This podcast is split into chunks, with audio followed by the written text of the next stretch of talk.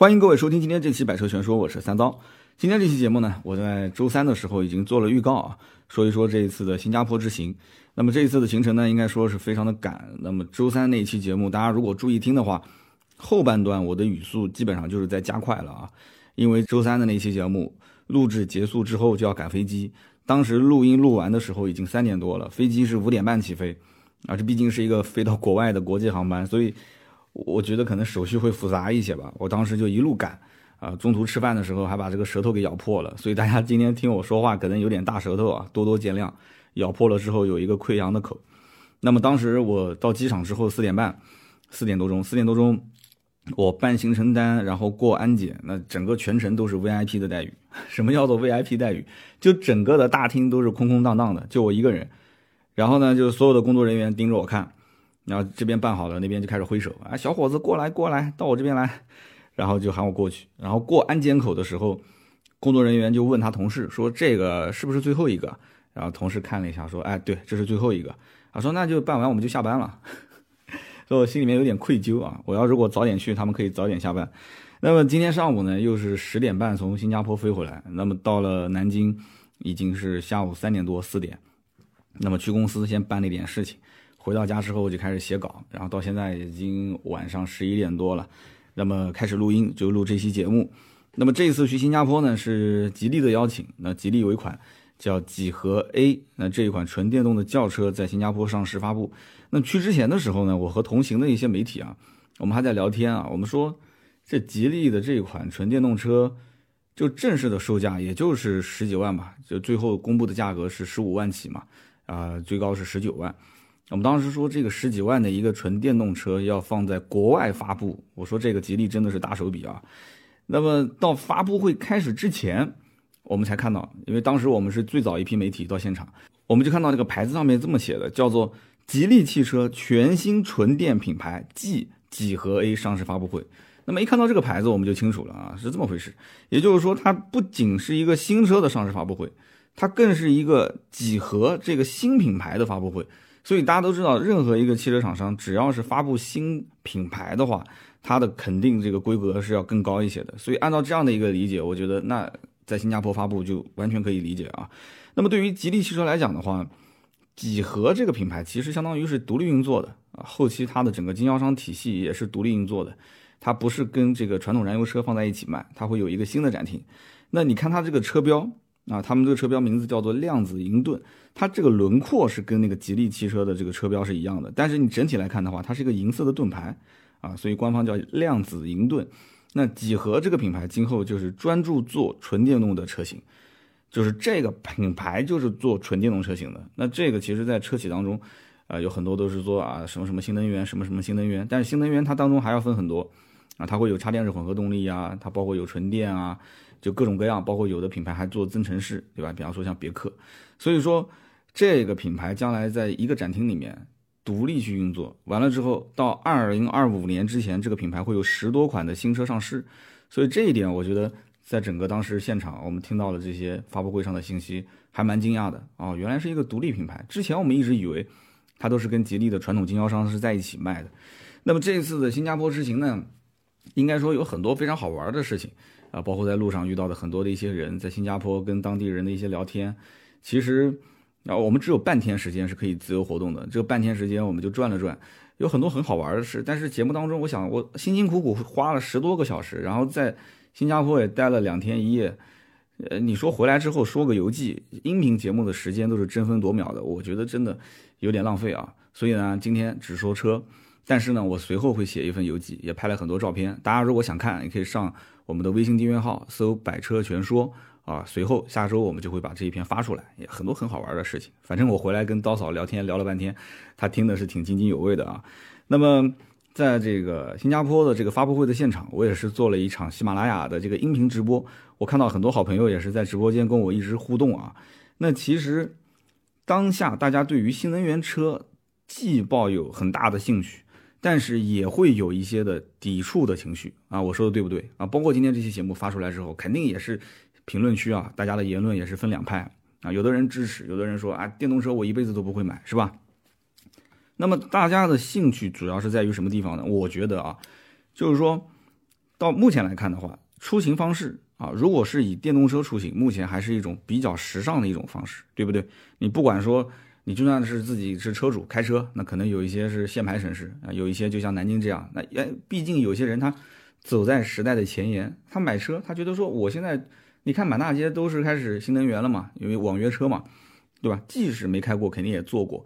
但是有些城市呢，有一些尝鲜的人，包括有些城市限牌，他就是因为新能源车有牌照，对吧？有补贴，他会去买。那无论如何，当下你开一个新能源车，特别是纯电动车在路上，啊，那你会觉得说自己是比较时尚、比较前沿的人啊，这是一方面。另外一方面呢，我也知道很多人抵触啊，抵触新能源、抵触纯电动，这种心情也是可以理解的。为什么呢？首先，现在很多人在争论。争论什么呢？就是纯电出行到底是不是真的环保，对吧？大家有各种说法，就电池将来怎么回收啊，怎么再利用啊，对吧？那那纯电动车到底开出去之后，它的电从哪里来的？那么还有一个就是，大家会讨论说，家用车如果买纯电动车型，那今后它的故障率到底高不高？说起来，虽然发动机、变速箱没有了，但是发动机、变速箱很多人知道出故障的概率不高啊，对不对？虽然说前两天。有一个特别热门的视频，对吧？就是奔驰的一个女车主在这边要退车，很多人也说要说一说这个事件。好，没问题啊，下周三说。那么关于这个纯电动车，虽然没有发动机，没有变速箱，感觉好像说这两样东西，就是你正常买台车，这两样东西出故障故障的概率应该不高。但是你要买台纯电动车，就不谈它的故障率高不高，就是这个电池将来的这个损耗，它的衰减，就是我很担心的一个问题，对吧？但我没有听说谁开回去之后没几天电机坏了啊，或者说变速箱坏了。那虽然说也有，今天我打了一个网约车，什么牌子我就不说了啊。那么他就跟我说他的变速箱就坏了，修过一次。完了之后他说同行之间也经常会出现充电时间久了以后，因为他们都是用快充嘛，所以它电池的这个续航里程下降的比较快啊。但是不是吉利这个牌子啊，就是另外一个品牌。那么今后的这种故障率啊。包括它的维修成本，虽然说只有电池啊，只有电机、变速箱这些，但是呢，其实它那个真真正意义上讲也不是变速箱啊。那么，对于很多的一些不太了解这整个电动车构造、不太了解它的整个的一个呃实际的使用环境的人，他会担心，就将来这个电池一旦要更换的话，这个维修啊成本都是非常非常高的。包括还有就是二手车的保值率的问题，对不对？将来卖一台电动车用了个两三年。对吧？我自己心里也很清楚，我这个电池是有一点点衰减的啊，或者是有一些衰减的。那我在卖的时候，二手车的这个人，包括买家啊，如果我是个买家，我去选购二手的电动车，我心里面其实也有一点点，有一点慌，就是我担心这个车主他到底以前是用用慢充是养护的比较好呢，还是说这个车主就一直是用快充，他自己没有充电桩，这些东西我都不知道。所以对于它的这个整个电池衰减的情况，充满电之后，它虽然可能表显的里程，但跟实际的里程是不是一致？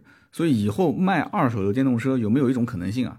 就是二手电动车有没有可能给这个车主先开回去，开一段时间，好比说开七天，或者说开十天，还是半个月？完了之后呢，啊，你要如果选择买，那你就付钱；你要选择如果说退。那你就付这几天的租用的费用，哎，有没有这种可能性啊？我觉得也是会有的，就是先打消你的这个对于这台二手电动车的一个续航里程的焦虑，就是你怕它的衰减有点过分了，你就不想买。但是如果说你要是开回去发现，哎，它的这这个续航里程还不错嘛，衰减也不是很高，那很有可能这个价格就不会是有有有存在很多的一些水分啊。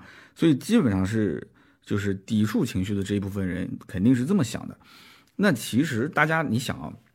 如果你要是关注最近发布的一些新能源的车型，你会有一种感觉啊，因为最近网上还有一个热点，就是某品牌的这个老总说，这个三百三百公里的续航就是一个这个黄金续航，对吧？我们不需要把续航里程做的太多，将来包括换电啊什么的，这也是最近的一个热点事件。大家其实你可以发现，最近上市的一些新能源的这种就纯电车型，它的续航里程，厂家并不是一味的开始追求。说我们我们现在续航四百、五百、六百就更高，而现在很多的车企开始关注什么？开始关注它的整体的一个能效，开始关注它的一个科技配备，关注它的一些安全指数，包括在电池的能量密度以及今后的这个充电方式，甚至换电方式方面，它开始去做一些思考。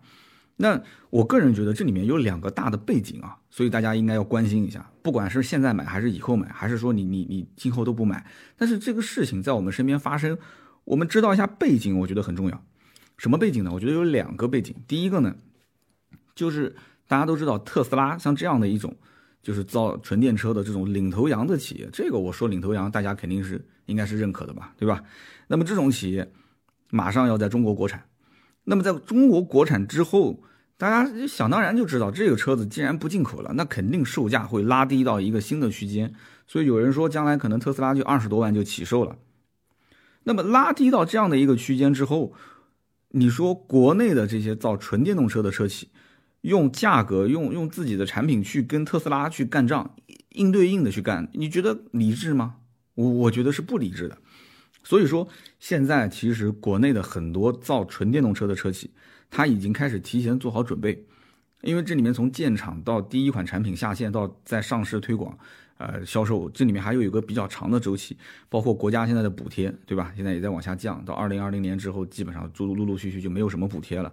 那么这个过程至少还有一两年，所以，所以从现在开始，你就能看到啊，怎么怎么在整个市场环境里面，让自己的产品，让自己的车型会有一个能相对于。像特斯拉这样的企业，跟它对比，我的车还是有一定的吸引力，我还是能让一部分的消费者去消费，这就是生存之道。我曾经就讲过嘛，就是现在整个的电动车企业其实就是哑铃的这种状态，就以前就是说，要不就是消费那种大几十万、上百万的，像特斯拉这种的一些用户，要不就是消费十几万、二十万，你中间就是一个断档，对吧？但是现在目前来讲的话，在十几二十这个区间，还是一个竞争的最大的一个一个一个一个区间位置啊，所以很多人就开始思考这里面怎么玩啊，然后将来我们再思考怎么往上去突破到三十到四十到五十这个区间。那么另外一方面，就我刚刚讲的，就是无论是它的换电的技术，还是超充这些技术，因为你电池哪怕说你的续航里程三百也好，四百也好，你只要充电方便。你只要将来的这个所谓的换电技术，或者是快速充电的这种技术，你如果能普及，而且并且对我的电池整体来讲的话，能有一定的这种，能能至少保护它，让它在一个生命周期内不要有很明显的衰减，那我还是能接受的。很多消费者不就是这么想的嘛，对吧？所以厂家现在对于电池的衰减都会有一些承诺啊，多少多少年之内它的衰减不不高于多少啊，或者说多少年的这个质保，那么。不管是从将来提升它的电池的能量密度，还是我刚刚讲的换电技术、超充技术提升，所有的人都在找什么？在找突破口。但大家都知道，这些技术你要想突飞猛进是比较难的，这里面是有个过程，而且有一个成本和技术之间跟消费者就整个市场市场环境之间的一个结合。你说你一味的要追求最牛叉的技术，有啊，最顶尖的技术是有啊，但是用在你车上，你定多少钱呢？这是很关键的。这是要让老百姓去消费的，它不是说造个概念车出来，对吧？然后就刷一刷什么什么百公里加速这些就结束了，不是啊，它是一个商品啊，它是要交易啊。所以说，在当下找这个突破口，其实当务之急是什么？其实就是顺应市场，是不是？什么叫顺应市场？就是把自己的定位做好。什么叫定位？定位其实讲白了就是两个字嘛，就是取舍，是不是？取舍哪些是你能得到的，哪些是你得不到的？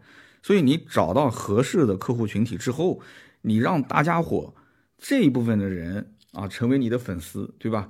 你你你就选取这一部分人，然后把它定位好之后，让他来掏钱来消费，这就是现在当下其实一个新的这个纯电品牌能不能生存下去的唯一的生存法则。所以现在我不觉得吗？你不要把战线拉太长。你说我们家几万的、十几万的到几十万的大几十万的我都有，这个太难太难啊。那么一个厂家。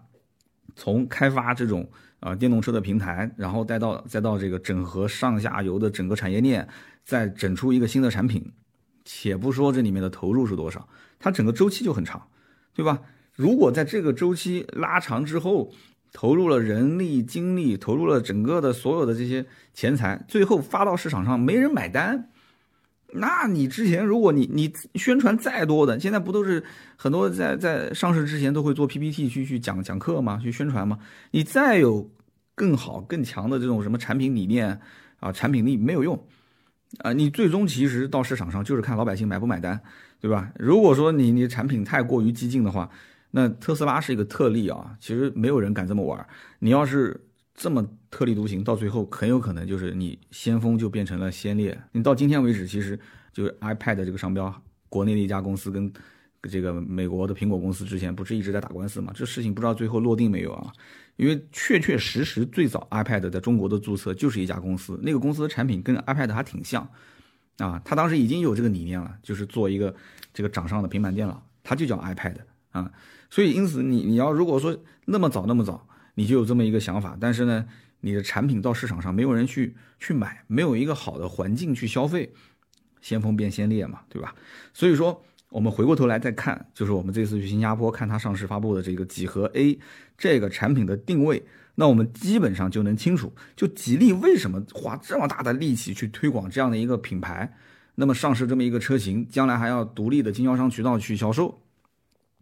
其实几何 A 的定位啊，我们刚刚前面已经说了，它是一个紧凑型的纯电动的轿车。那补贴后之后价格是多少呢？十五万到十九万，这个价格我相信绝大部分的老百姓应该能消费得起啊，就是十五万左右。就家里面如果是第一辆车，基本上预算就是十到十五万之间吧，应该。那么你如果再换第二辆车，其实从我角度来讲，现在很多家庭在换车的时候。就基本上就上到 BBA 了，很多人都是这样子的，是吧？就是从一个正常的紧凑型再一换，哎，就变成了一个豪华车。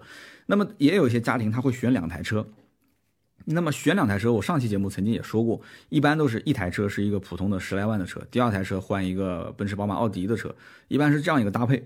所以这个十到十五到十九的这个区间的几何 A，我觉得更多的其实就是想在家里面的第一台车这个市场里面去抢一些客户回来。现在的所有的新能源车其实都是这样啊，限牌城市有一部分人消费，那么非限牌城市怎么打进去？那个人有个人的玩法，是吧？那么这台车呢，搭载的是一台最大功率是一百二十千瓦的驱动电机，那么没有任何悬念，这个电机肯定是一台永磁同步电机。那么其实关于永磁同步电机啊，包括这个交流异步电机，我觉得今天节目里面可以稍微拆开来聊一点啊，聊一点，就是你看啊，市面上。除了像特斯拉，包括像蔚来汽车，他们用的是这个就是异步电机，交流异步电机。除了他们以外，基本上你看电动车的企业用的都是永磁同步电机，是不是？那这里面有一个小的背景，跟大家可以简单的聊一聊。那么大家都知道，特斯拉之前最有名的车叫叫 Model S、Model X，那么现在大家都知道刚上的就比较火的这个车子 Model 3，对吧？Model Three。那他们用的都是什么？都是交流异步电机。那很多人听到这边可能有点绕，其实你只要记住“异步同步”这两个字就可以了啊，一点都不绕。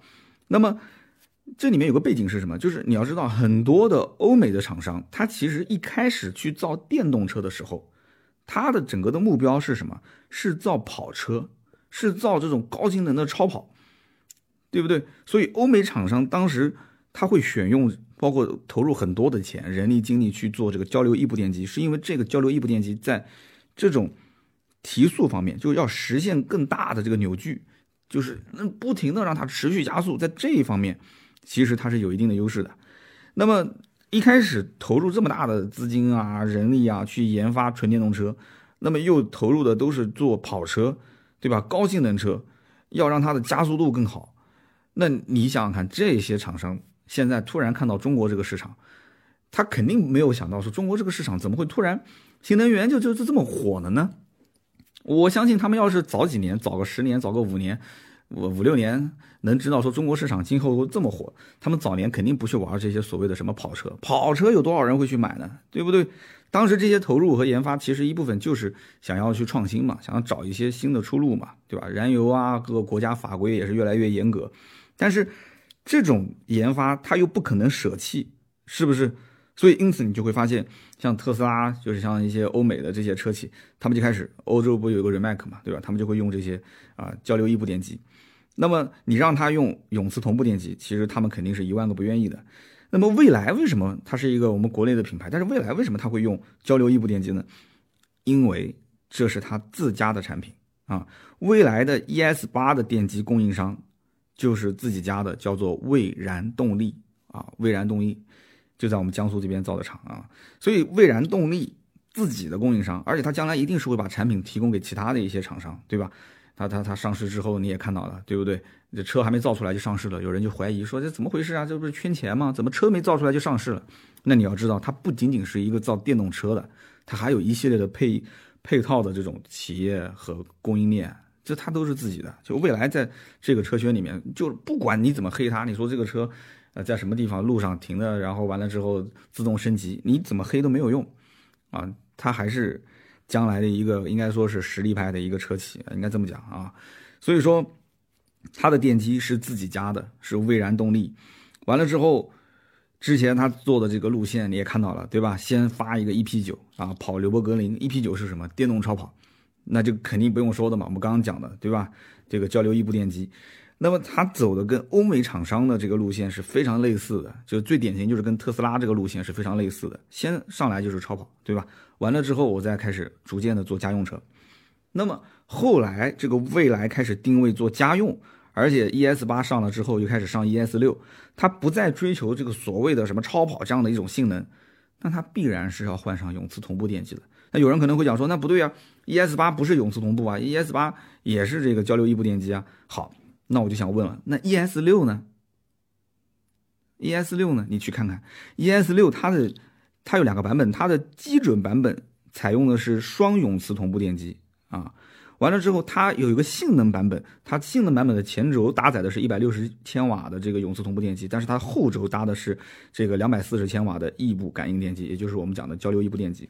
就是说白了，它。性能版的 ES 六，它又想去追求性能，又想要去有一个好的续航里程，但是你这样搞下来之后，其实成本是更高的嘛，对吧？那么我们换个角度再来看啊，就是国内的整个的新能源的车企，为什么大家都坚持要用这个永磁同步电机？其实还有一个原因，这一点我其实在上一期节目里面聊这个。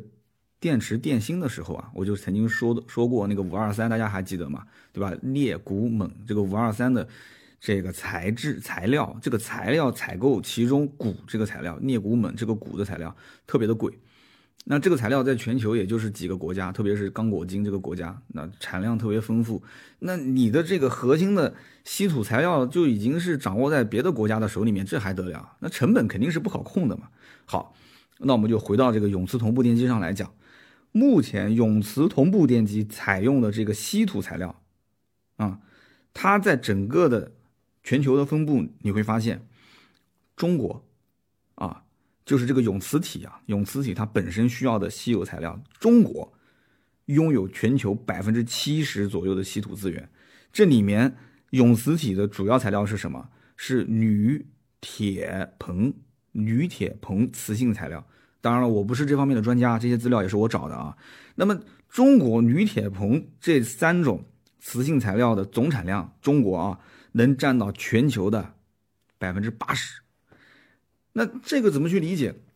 也就是说，全球你任何一家企业，你只要想造永磁同步电机，可以这么讲，稀土材料、稀土资源在我手里，你想要烧一桌子菜。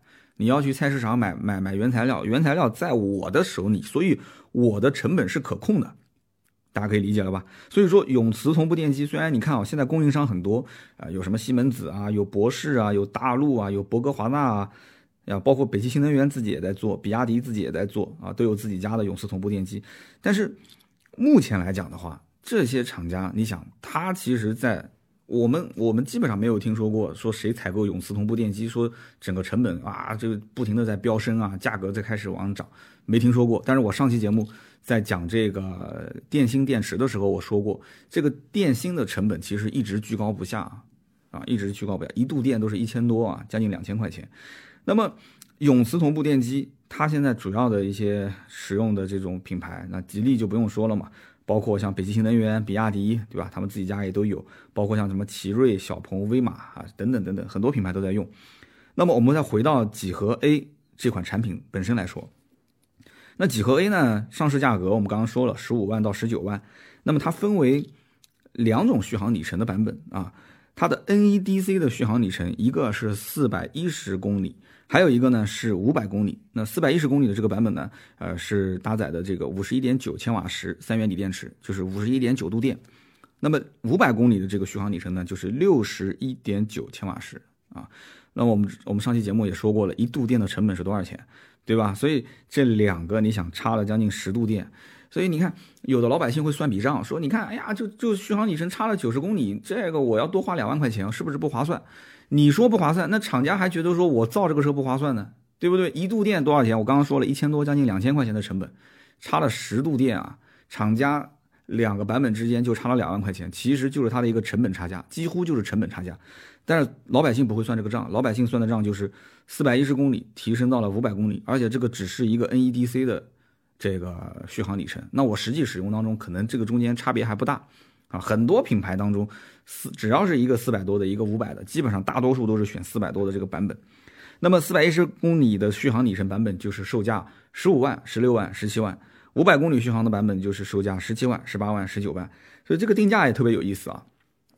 大家都知道定价一般都是有零有整啊，什么十五万六千八啊，十六万三千八，十七万九千八，一般都是这么定。但是这个几何 A 啊，真的是特立独行，它的定价是不带零头啊，就是一个整数，十五、十六、十七、十七、十八、十九啊。当天发布会，我当时在一个媒体群里面，我就看到了这个配置表，我应该也是算第一批比较早能看到配置表。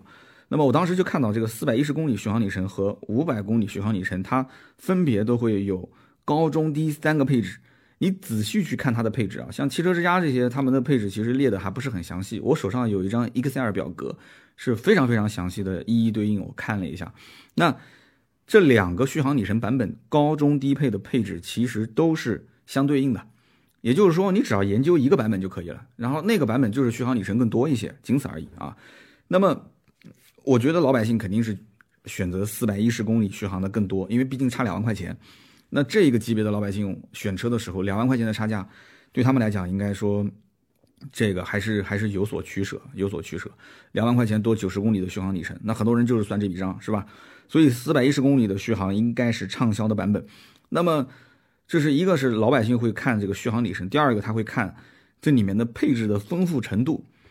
第一个就是你的乞丐版的配置。到底是盖到什么程度？如果是特别盖，那我可能我就直接放弃这款车，我就不看了，对吧？你你就是想让我去买中配跟高配嘛，对不对？那么首先就看盖板它盖不盖，全系标配到底有哪些配置？那么其次就是看中配跟高配这中间的差价，跟它相应的提升的配置，到底性价比高不高？这个我觉得就根据个人的预算，还有就是它的实际需求来看，包括续航里程也是根据个人实际的这个。使用情况，你比方说有些人是外地的一些，呃，就是这个就在某个城市工作，但是生活在另外一个城市，他可能一个单程要跑到三百来公里，啊，像这样有的甚至可能要跑到将近小四百。大家知道，电动车跑高速其实耗电量是比较大的，所以他就可能不太敢买四百一的，他可能就宁愿多花个两万块钱上五百公里的，对不对？但是这一部分人多不多呢？我觉得。可能不占大多数，大多数买纯电动车还是在市区小范围来跑，啊，所以这就是看个人的情况了。那么关于高配、中配和低配到底怎么选，我觉得节目里面今天可以和和大家详细的讲一讲，因为毕竟我也算是比较早的一批媒体拿到了一个很详细的配置单啊。那么这个中配和低配啊这两个版本，它配的是十六寸的轮毂，只有高配配的是十八寸的轮毂，所以我在现场拍的照片看到的车。都是高配，都是十八的轮毂。那么这一点上，我觉得其实你要到展厅去看的话，应该讲外观上来讲，这个轮毂的差别还是比较明显的。但是除此之外，你从外观上来看，其实高中低配它们之间的实际的差别分辨，你应该是比较难分辨出来的。那么这个车呢，全系标配都是 LED 的自适应大灯啊，包括它的这个尾灯其实也没有差别，而且都是这种感应式的弹出的门把手。那么有一个特别很很，我觉得是很值得一说啊，这个特别挺有意思，就是它的前大灯，你仔细看它的侧面有三条灯带。那么这三条灯带是做什么的呢？它的作用就是当你充电的时候，你在车外啊，有很多人充电，把充电线一插完，人就可以走了嘛。然后回到车子面前的时候，有的时候可能急急忙忙的在公司办个事情，然后。呃，公司的停车位有充电桩，也不知道充到什么时候了。然后回来一看，也不知道车子充了多少电。但这个时候你在车外，你只要看这三条灯带，你就能知道这个车已经是达到了什么样的一个电量。那如果说第一格显示的时候，那就是你的电量是百分之零到百分之五十。那么第二条灯带如果开始闪烁的时候，你的电量是百分之五十到百分之七十五。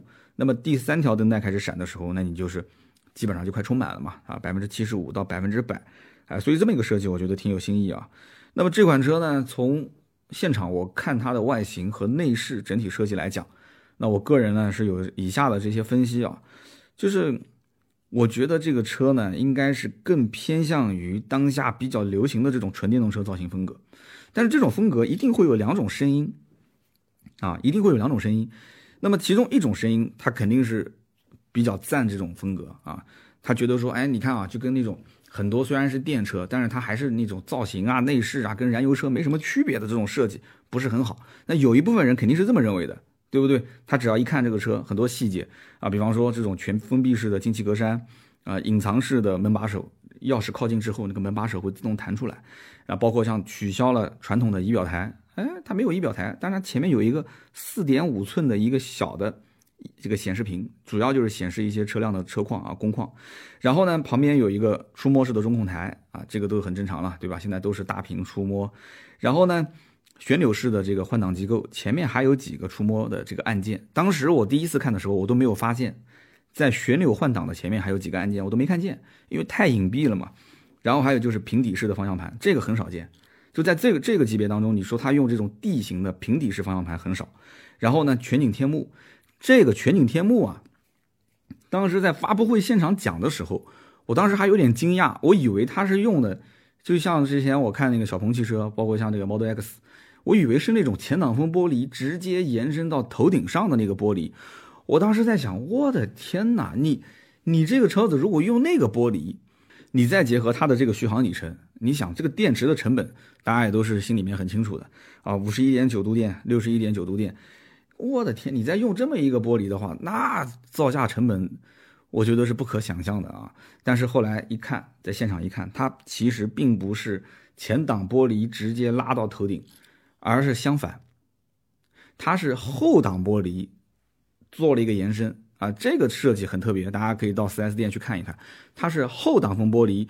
直接延伸到了 C 柱那个位置，就是再往上拉，啊，所以这个里面会出现一个什么样的效果？就是你坐在后排的时候，你抬头一看，你后排看到的不是天窗，你后排看到的是后挡风玻璃延伸出来的那那一块儿，所以你前排抬头看也是个天窗，后排抬头看也是一个天窗，但是它前天窗跟前挡之间，中就前天窗跟后面的这个也算是个天窗吧，这个两个中间它还是有。就车身的一个车身框架结构的，所以因此，厂家说这个叫做天幕，啊，叫全景天幕，但是这个就看个人是怎么去理解了，好吧？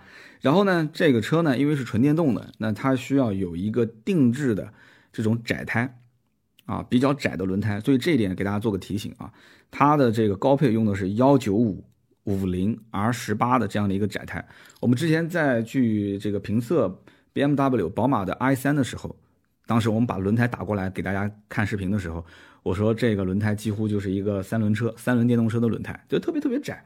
那为什么是这种窄胎的设计？其实就是一个低滚阻设计嘛。它为了保证它的续航里程，让它的跟地面的这种接触尽量少啊，这个都可以理解。所以呢，是个窄胎的设计。但是今后如果换胎的话，这种轮胎肯定是要定制的，这不用说的。但时间久了。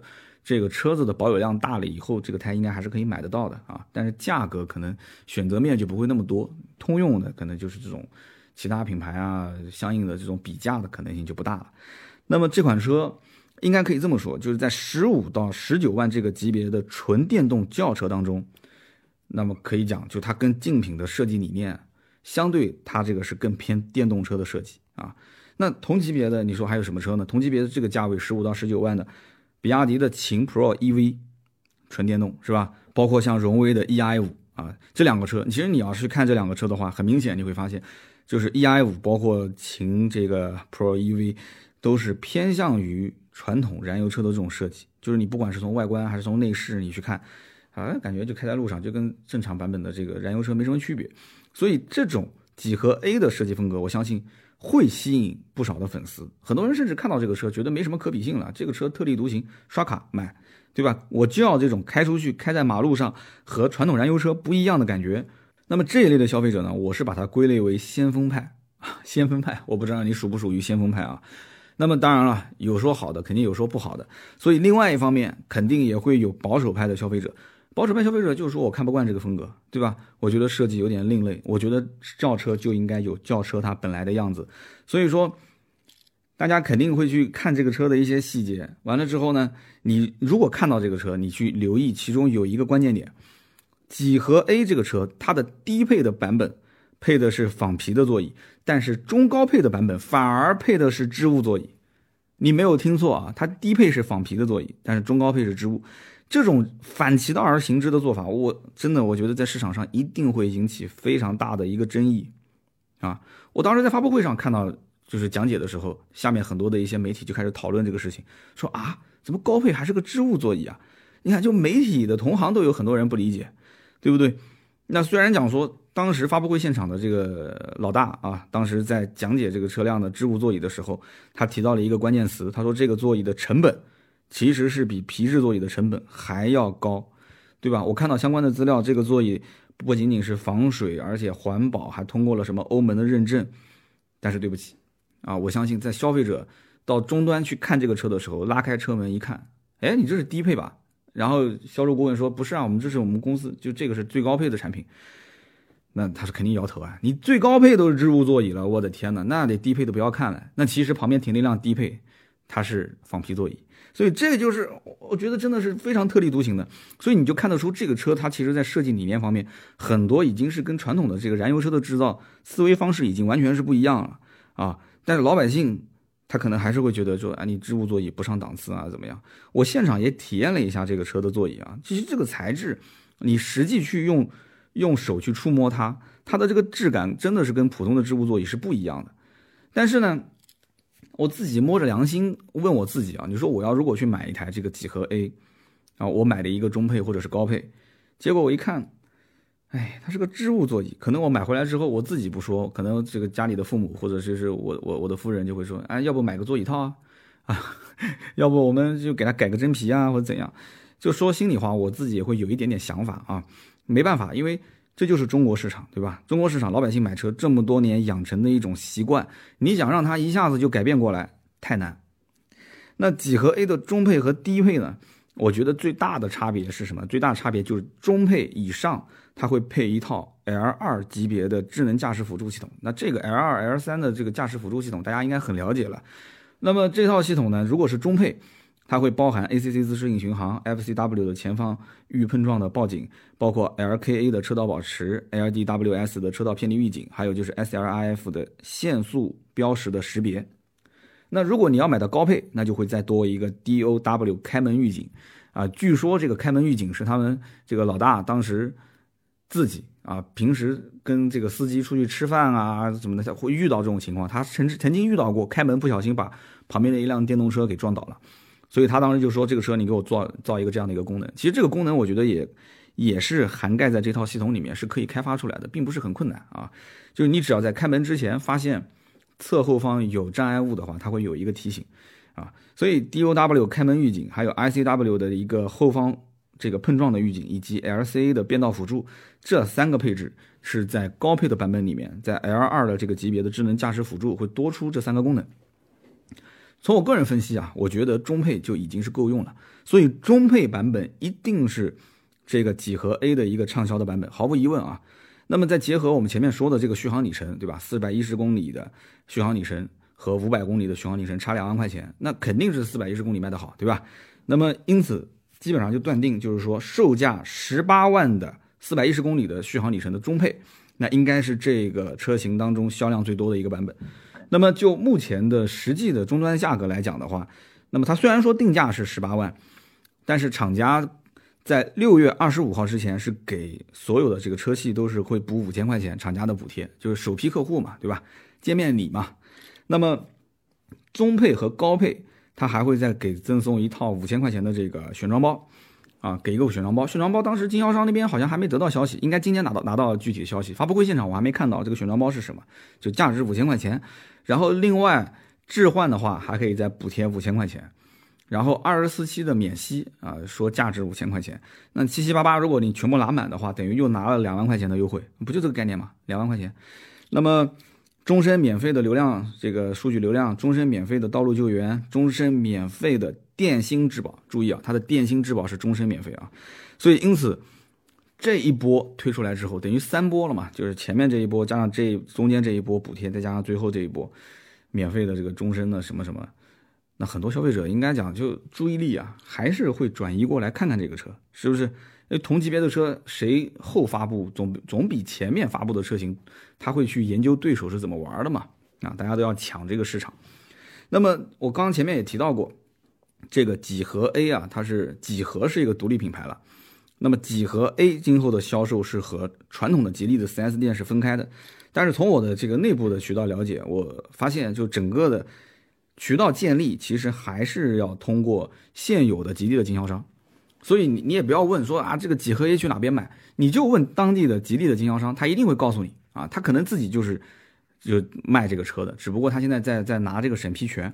那么我觉得这个做法也是可以理解的。那么怎么说呢？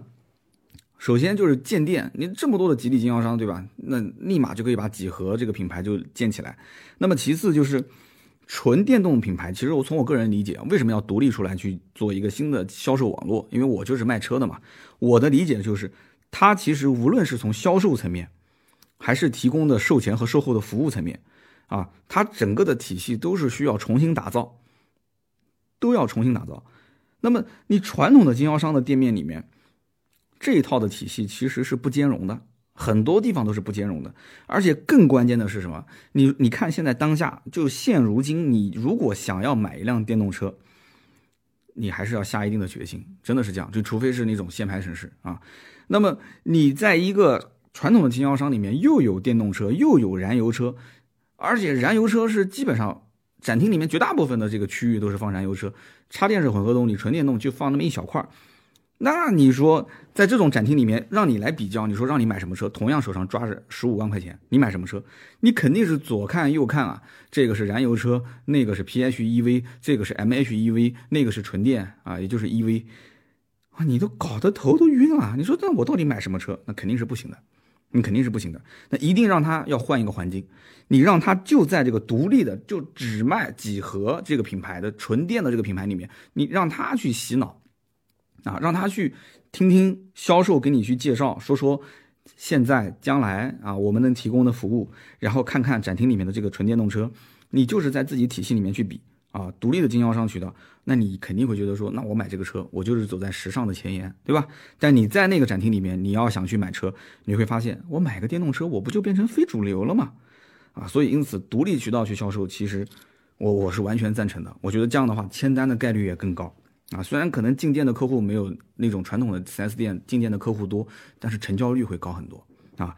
那么今天这期节目呢，啊，说了这么多，我可能有一些内容，因为展开来讲太多太多了，关于这个车很多的一些配置啊、功能啊这些，有机会的话我们再聊吧。因为这个车我们还没拿到这个试驾的版本啊，我我我也会等到当地的经销商有试驾车之后，我也会第一时间去试车。那么不知道这个品牌后期的这个媒体试驾会不会邀请啊？那如果是能第一时间去参加媒体试驾，那我也会去图文啊或者是音频说一说。那么这期节目呢，呃，比较遗憾的就是我其实说了很多很多跟车有关的，但是基本上没提这一次新加坡之行的很多好玩的事情。我刚刚开篇也说了，对吧？很多好玩的事情，去的飞机上跟一个印度尼西亚的小哥聊天，我的英文不是很好，但是我们俩聊得很愉快。然后在这个新加坡呢，一开始我对这个国家也不是很了解。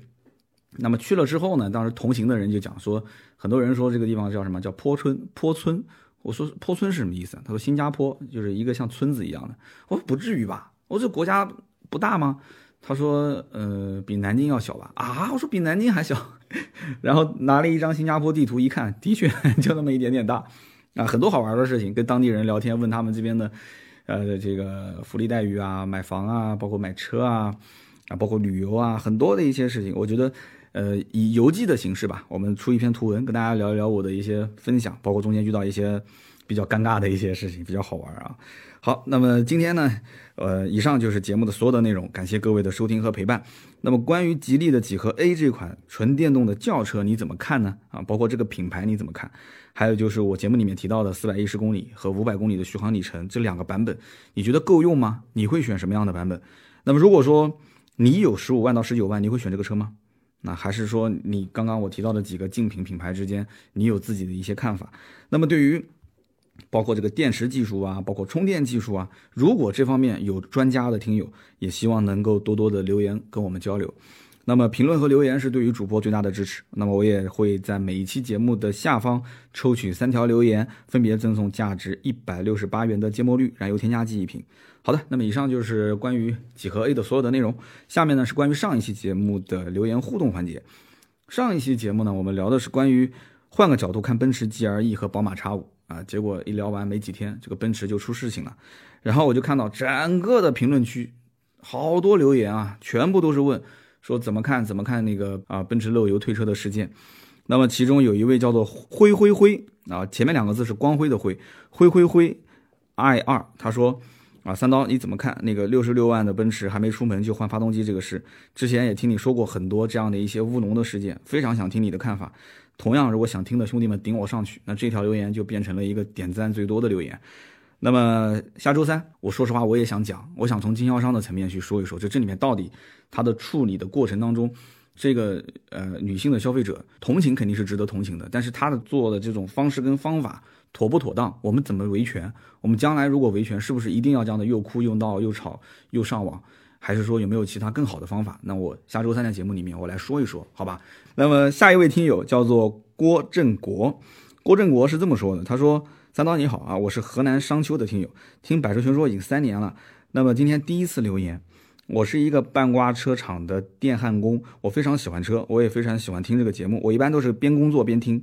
那么厂里面生产半挂车，生产罐罐车，我每天上班是用蓝牙听节目，也不耽误干活啊，一边听一边烧电焊。他说去年六月份的时候呢，我开了十三万公里的长安的金牛星面包车，我把它给卖了。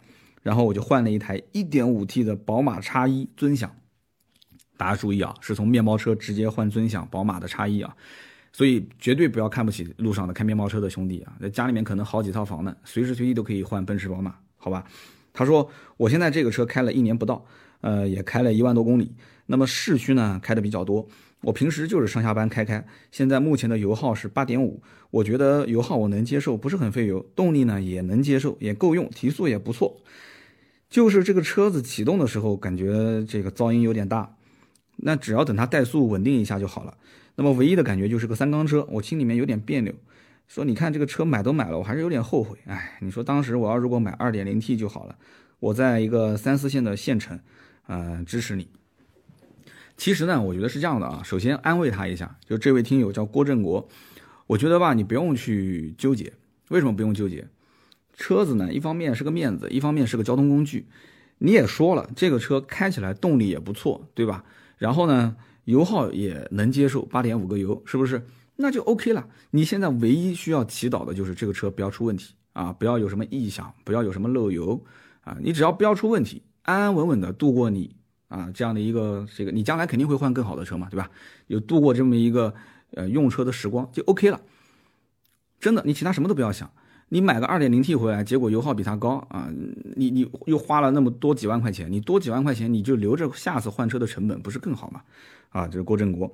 那么下面一位听友叫做风流倜傥二零一二，这个风是疯子的疯啊，风流倜傥。